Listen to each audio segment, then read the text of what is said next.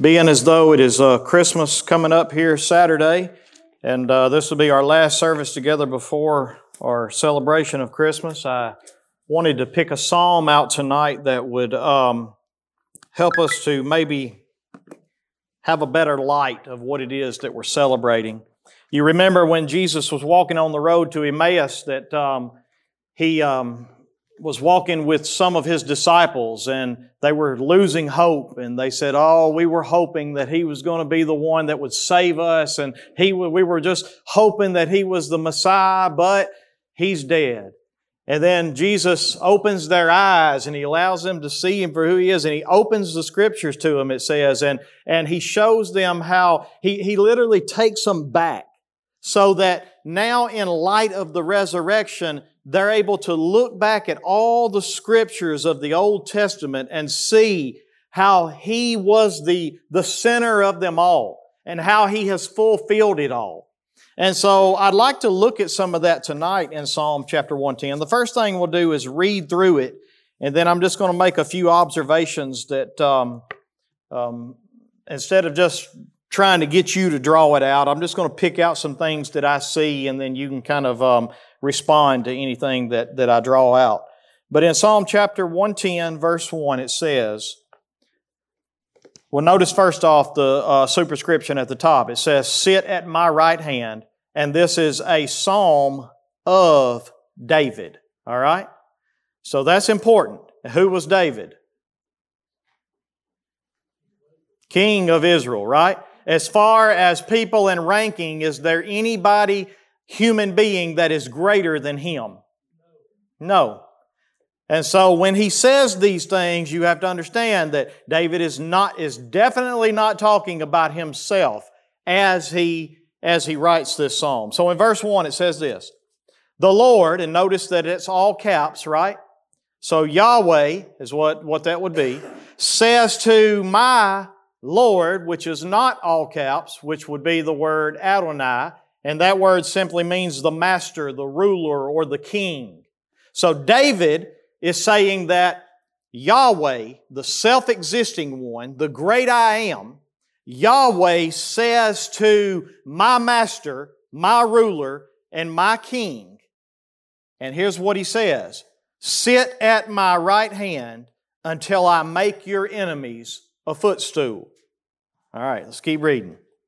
Next it says, the Lord sends forth from Zion your mighty scepter, rule in the midst of your enemies. Your people will offer themselves freely on the day of your power, in holy garments. From the womb of the morning, the dew of your youth will be yours. The Lord has sworn and will not change His mind. You are a priest forever after the order of Melchizedek. The Lord is at your right hand.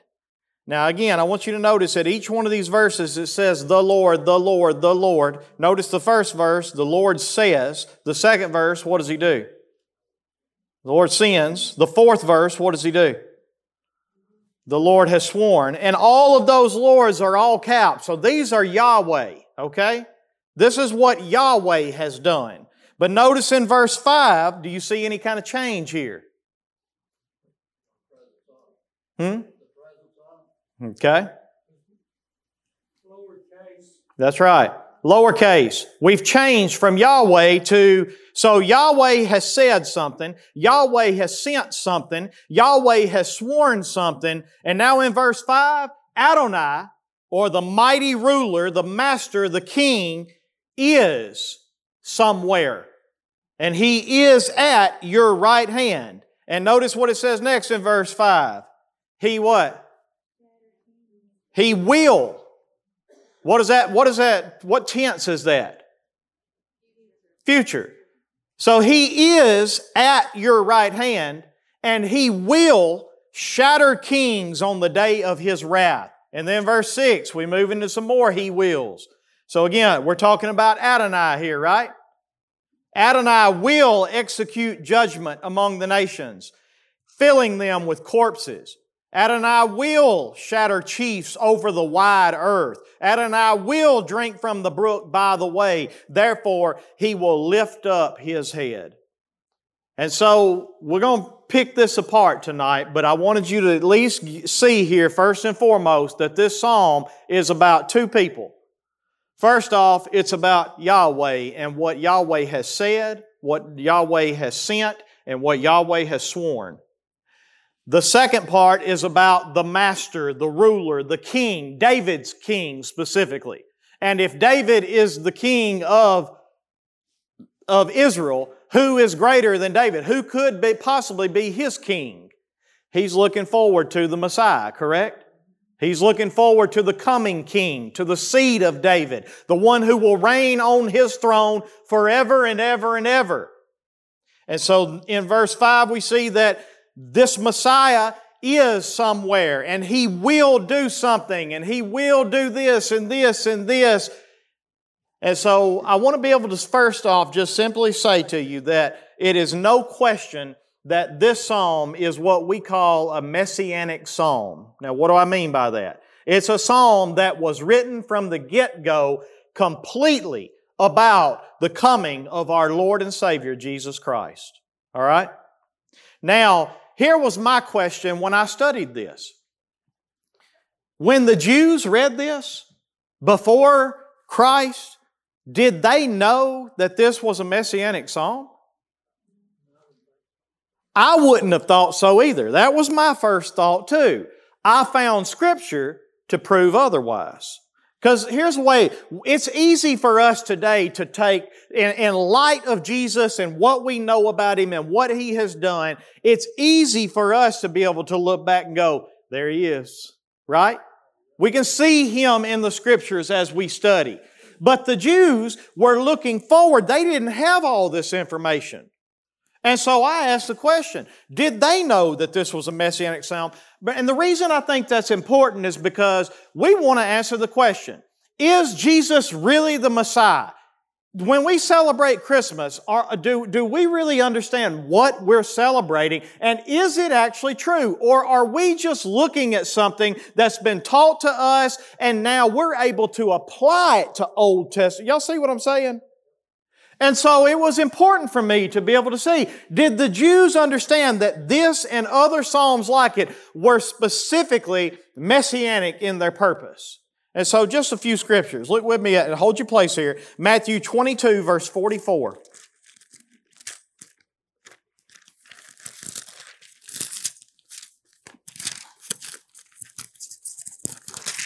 Now Jesus is trying to, um, or not, He's not trying something. The Pharisees are trying to put Jesus in a trap here whenever we, whenever I read this verse to you. And they've been asking Him questions about what the greatest commandment is. Y'all, everybody in here pretty well remembers that story, right? And so they've been trying to trap Him in this, um, um, yeah, they've been trying to trap Him. Okay. And so in verse uh, forty-one in Matthew twenty-two, let's start right there. Now, while the Pharisees were gathered together, Jesus asked them a question. He turns it around on them. In verse forty-two, here's what He asks them. What do you think about the Christ? So He wants to know what they think and what they understand about the Christ, right? And specifically, He wants to know what? Y'all tell me. Whose son is He? Whose son is the Christ? When the Christ comes, whose son is He going to be? And they said to Him, the Son of David. So here's what the Jews knew. The Jews knew that the Messiah was going to be the Son of David. All right? They're, he's going to come from His lineage. Verse forty-three.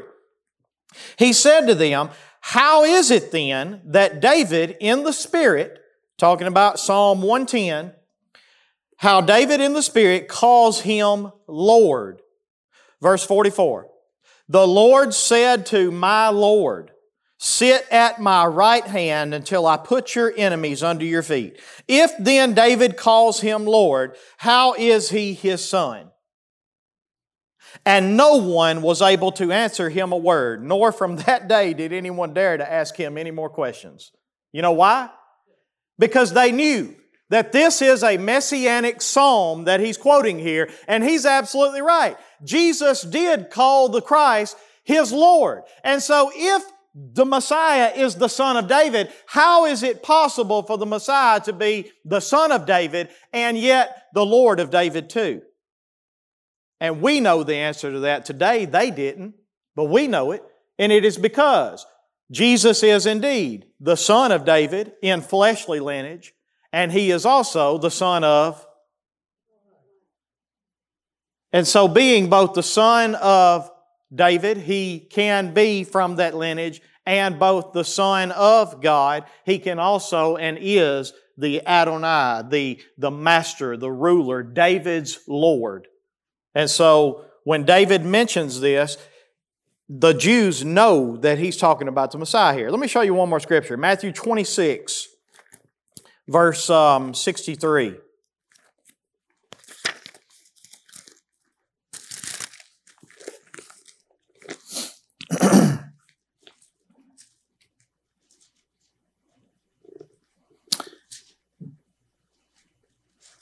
Matthew twenty-six, verse sixty-three. But Jesus remains silent. Now, this is Jesus' trial, okay? And they're trying to get Jesus to, um, to basically confess that He is claiming to be God so that they can put Him to death. But Jesus won't say a word. He just keeps His mouth shut. And so Jesus remains silent, and the high priest said to them, said to him, I adjure you by the living God, tell us if you are the Christ, the Son of God. Jesus said to him, you have said so, but I tell you from now on, you will see the Son of Man seated at the right hand of power and coming on the clouds of heaven. Then the high priest tore his robes and said, He has uttered blasphemy. What further witness do we need? You have heard His blasphemy. What is His judgment? And they answered, He deserves death. Then they spit in His face. You know why they did that? Because Jesus quoted Psalm one ten when they asked Him, if you're the Christ, why don't you tell us plainly? And Jesus said, you said it, not me. But I will tell you this, you're going to see the Son of Man sitting at the right hand of power. And He's going to come with the clouds, and He's going to destroy all this evil. And so when the priest heard this, he knew that when Jesus quoted Psalm one ten, guess what Jesus was just saying? I am the Christ.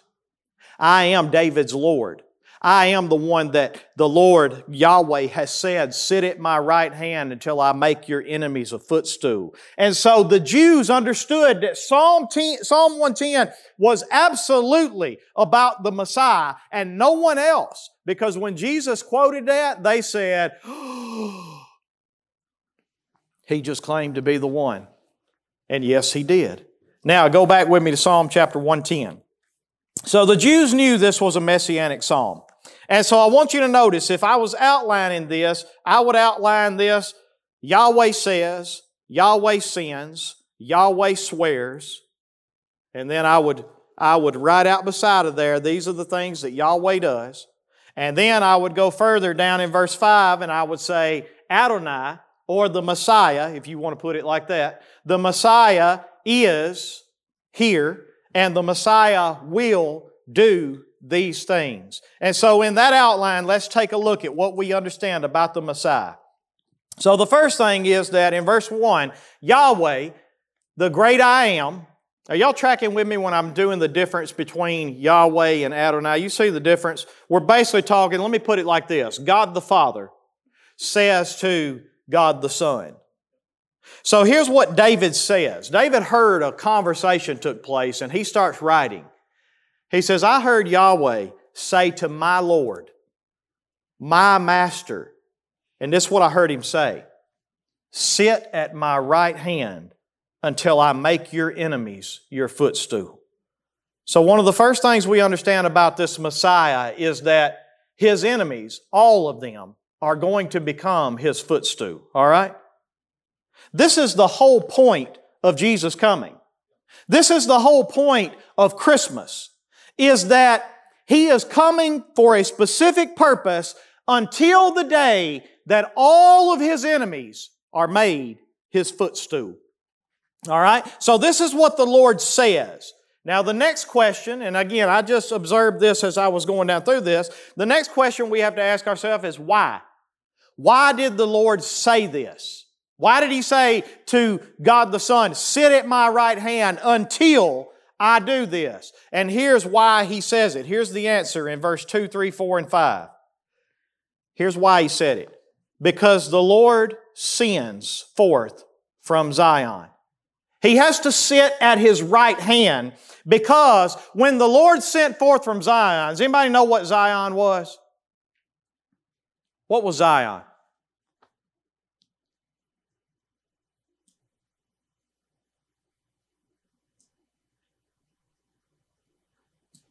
Zion was another name for Jerusalem, right? For the city of God. Zion was the, the name of the city before David conquered it, all right? When David conquered it, it became Jerusalem. It became the place of God. And so what we have here is that the Lord sends forth from Zion. And ultimately, you remember what Jesus did in Jerusalem just outside the gates of the city? He died on the cross, right? And when He died on the cross, do you know what He did? You know what happened? He conquered His enemies. Now, He didn't make them all His footstool yet, but He conquered them. He disarmed them. Let me say this. He didn't necessarily conquer them yet. He disarmed them, is what Colossians chapter two, verse fifteen says. He took their weapon away from them. And so the Lord sends forth from Zion your mighty scepter, and that word scepter can also be translated as branch or a staff. Uh, when Moses took the staff, that would have been a scepter. And so the Lord sends forth from Zion your mighty branch, your mighty staff, or your mighty mighty uh, object of ruler. And here's what He says after He sends him forth from Zion. He says, rule. Here's what I want you to do. I want you to rule in the midst of your enemies. And then in verse three, He says, your people will offer themselves freely on the day of your power. So here's what you see in this. Jesus, or the Messiah, is going to be a ruler. So the Lord has said, sit at my right hand until the day you become the ruler. The reason why I'm telling you to sit is because I'm going to send you as a ruler. I'm going to send you forth from Zion to disarm all of them. You are going to rule in the midst of your enemies. And then not only that, but you're going to rule over your own people. So here's what we understand from Philippians chapter two. Jesus said, or God said, every knee shall what? And every tongue shall that Jesus is. And so ultimately what we see in this is that Jesus rules over His enemies. Jesus rules over His people. Excuse me. The difference is this. His enemies, He ruled in the midst of them as He was disarming them on the cross. But what is, what do we see about the difference in the way He rules His people in verse three?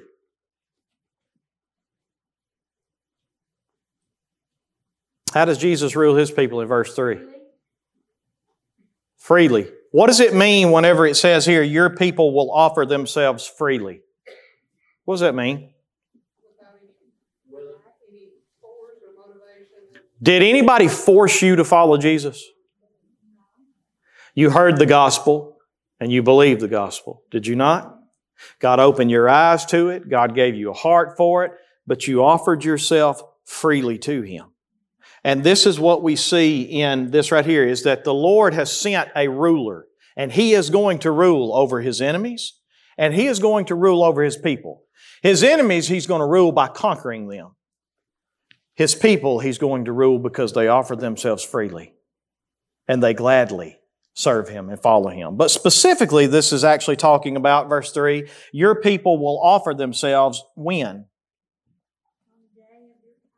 On the day of your power. The day when the enemies become His footstool. The day when He comes to rule over His enemies and to conquer. And we see that take place. If you'll hold your place here and go to Revelation chapter nineteen. Because this is what we're waiting on. Revelation chapter nineteen, beginning in verse eleven. And we'll go through uh, verse sixteen.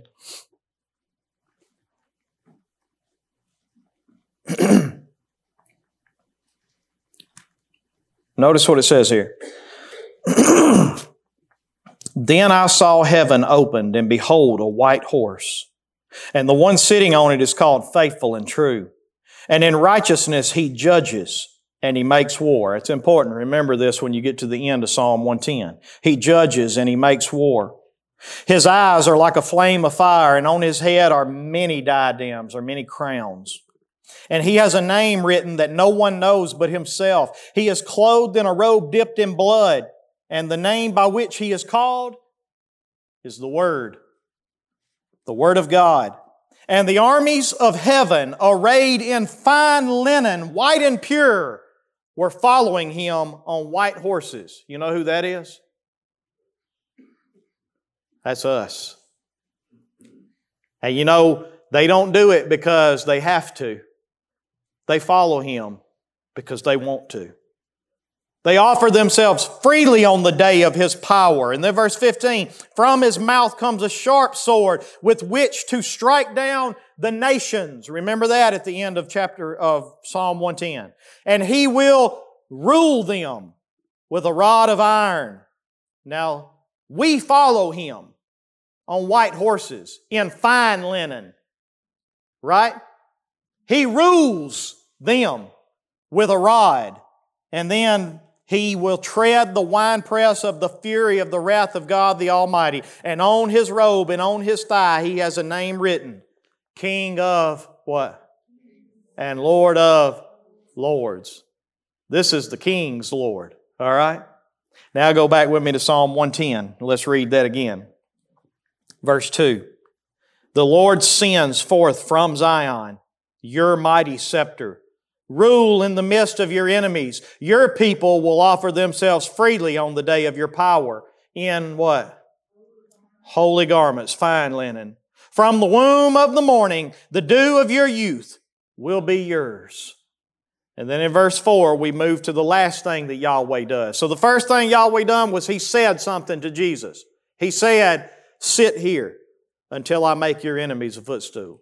The next thing Yahweh does is He sends forth and He says, now go and rule.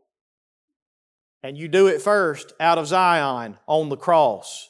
And then your people are going to offer themselves freely on your day of power in their holy garments. And then in verse four, the last thing Yahweh does is He what?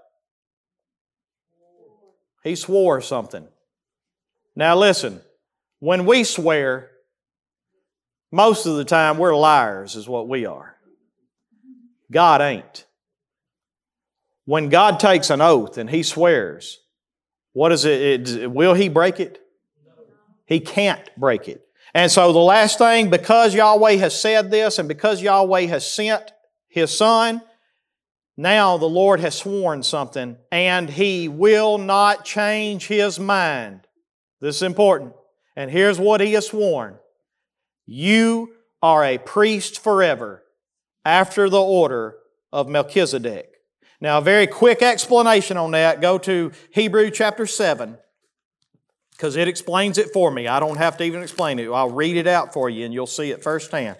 Hebrews chapter seven, beginning in verse one through verse three. This is what the Lord has sworn that Jesus is going to be.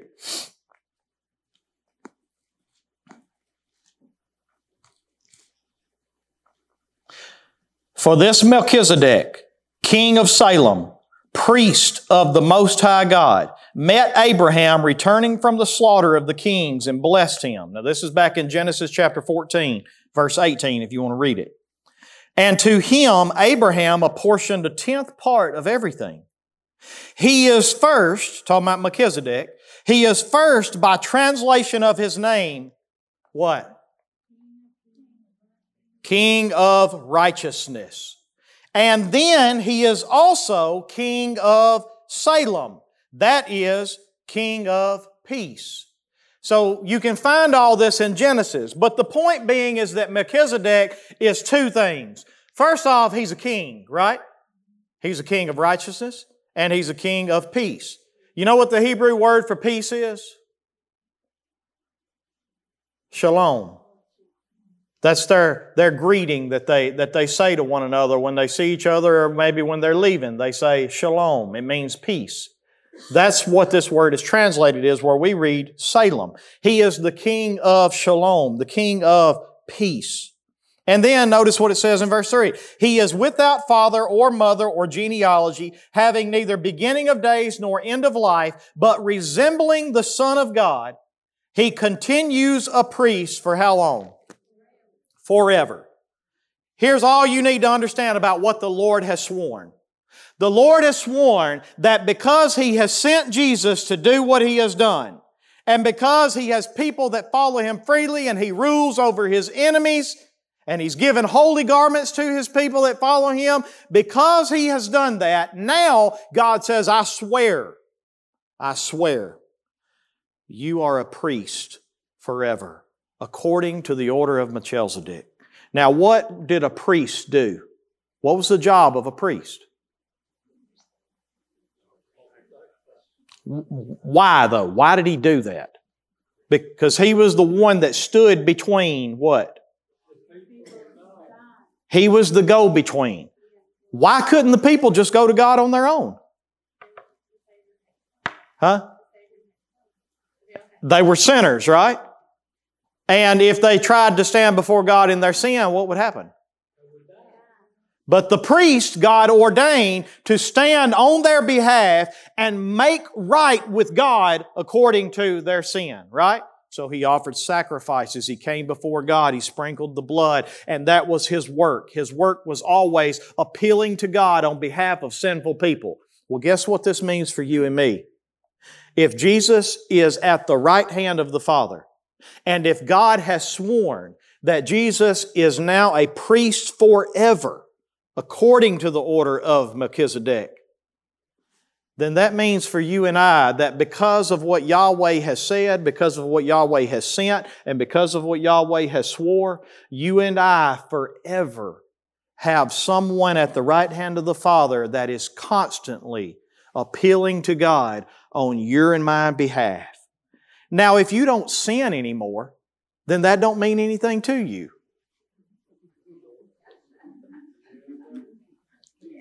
But if you still struggle with your sin, then guess what? This is a whole nother reason to celebrate Christmas. Because the Lord said, because the Lord sent, and because the Lord has swore. And finally, we get into what Adonai is doing, where He is at. Because He's already been sent, right? The Lord has already sworn. And He's already sitting at the right hand, waiting until the day that God makes His enemies His footstool, right? But notice what we're waiting on. So in verse five, Adonai, the Messiah, is where? He is at your right hand.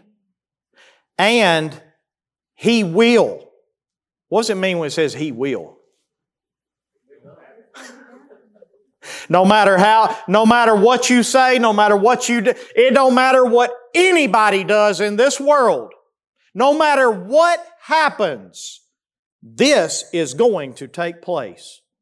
He will shatter kings. Why kings? Well, go with me to Psalm chapter two.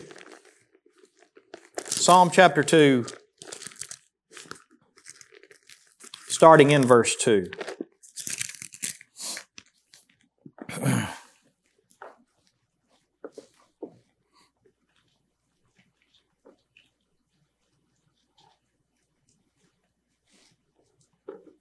The kings of the earth set themselves. What does it mean to set yourself? When you set yourself, what are you doing? You're locked in, right? They set themselves, and the rulers take counsel together against the Lord and against His anointed, saying, let us burst their bonds apart and cast away their cords from us. The rulers of this world, now maybe not every one of them, but the majority of them, they do not want the Lord's ways. And they're not counseling and leading according to the Lord's ways for the most part. Now, go down with me to verse um, nine, or verse eight. Ask of me, and I will make the nations your heritage and the ends of earth your possession. You shall break them with a rod of iron and dash them in pieces like a potter's vessel. Now therefore, O kings, be wise and be warned, O rulers of the earth. Serve the Lord with fear, rejoice with trembling, and kiss the Son, lest He be angry and you perish in the way, for His wrath is quickly kindled. This is the reason why He says He will shatter kings on that day, because He's going to shatter the nations.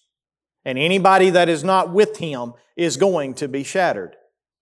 And then in verse six, He's not just going to shatter kings, but He's also going to do what? He is going to execute judgment. We are all going to be judged. The good news is, because we're with Him and we offer ourselves freely to Him, our judgment is already taking place on the cross of Calvary. The bad news is, for those among the nations who are not with Him, what does it say next He's going to do with the nations? In verse six.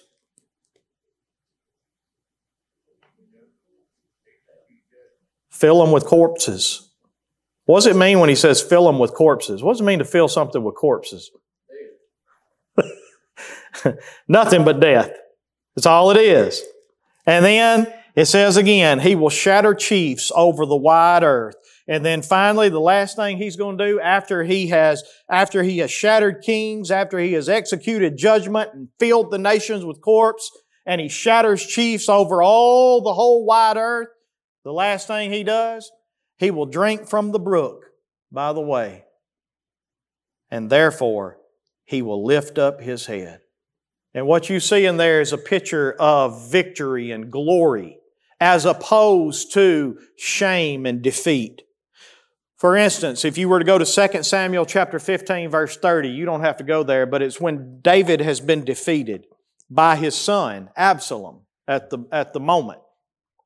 And it, the Bible tells us in that verse that he's walking up a hill and he has a covering over his head. Not because he's hiding, but he has a covering over his head and his head is down, and everybody that follows him has the same covering over their head, and all the people are walking with their head down. And why are they walking with their head down? Shame and defeat. But there are many other scriptures in the Psalms and throughout that talk about when your head is lifted, it is a picture of victory, and it is a picture of glory. And so what we see here is that Jesus does it all, and when He comes to make war, all of His enemies are going to be made His footstool. And when this takes place, the last thing He does is He drinks from the brook by the way, which is a picture of refreshment. And then He lifts His head because it is a picture of His victory and His glory. And so what do we do with this? Here's, here's the question I come to after every, after every psalm that I study. What, what do I do with it? Well, here's what the conclusion I came to. First off, the Lord has already sent. The Lord has already sworn, and He will not change His mind. And He has set the Messiah, the Son of God, at the right hand of His power, waiting until the time when He shatters kings, He judges the nations, and He is victorious. And then finally, all of His enemies have been made His footstool. Now, what in the world does this have to do with Christmas? You tell me, and then I'll tell you. What does this have to do with Christmas? What? That's right. She said Christmas is when it all starts.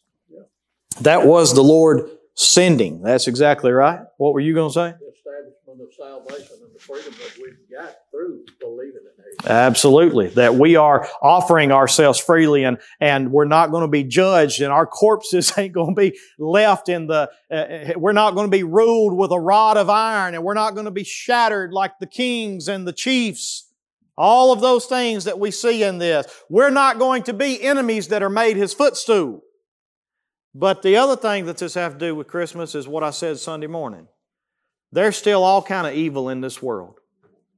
There's still all kind of darkness. And I know I'm sure the King family has felt this way, and many of you, um, our family has felt this way, because it'd be the first Christmas without Paul, um, without Eddie.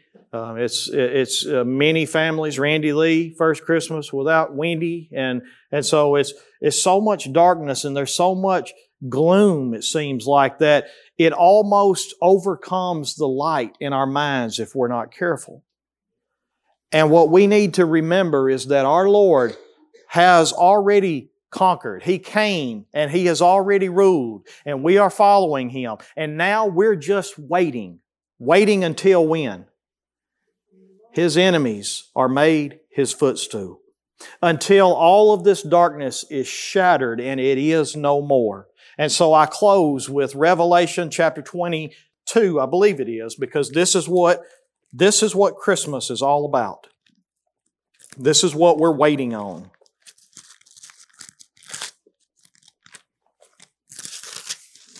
Is it twenty-two? Hang on one second. Maybe twenty-one. Yeah. twenty-one. Beginning in verse one.